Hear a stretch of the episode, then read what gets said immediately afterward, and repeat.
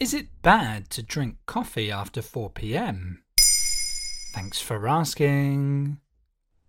According to the British Coffee Association, we drink around 98 million cups of coffee per day in the UK. That's around one and a half cups for every single person in the country. It's said that drinking coffee in the evening or even late afternoon has a negative impact on sleep quality, but a lot of people do so anyway.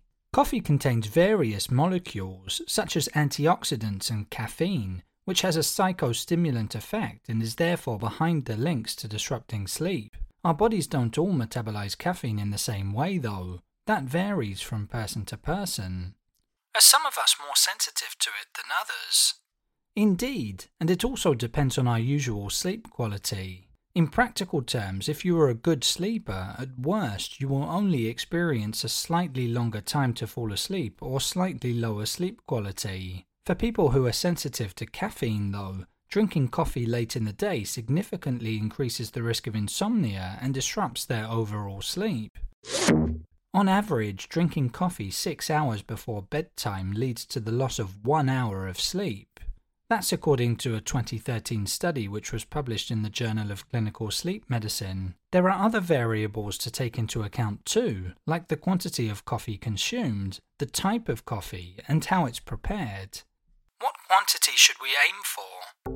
Determining the right amount of caffeine for your daily intake is crucial. Health experts generally say that a moderate caffeine consumption of up to 400 milligrams per day is safe for most adults. That's equivalent to about 4 8 ounce cups of brewed coffee. But that can vary depending on factors such as individual tolerance, age, and underlying health conditions.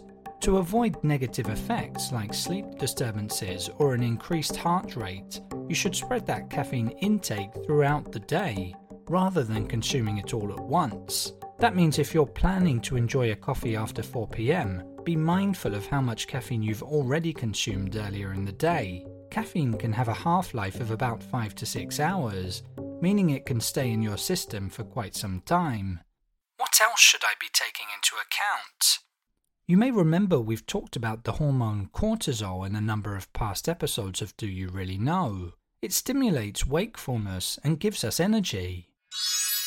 We secrete it naturally between 8 and 9 am, between 12 and 1 pm, and finally between 5:30 and 6:30 pm. If you consume coffee during those windows, caffeine will clash with cortisol, and that's not really advisable. It disrupts our internal clock by increasing stress, anxiety, and fatigue. The effect of caffeine also diminishes over time, so you may end up increasing your intake gradually to achieve the same energy boost.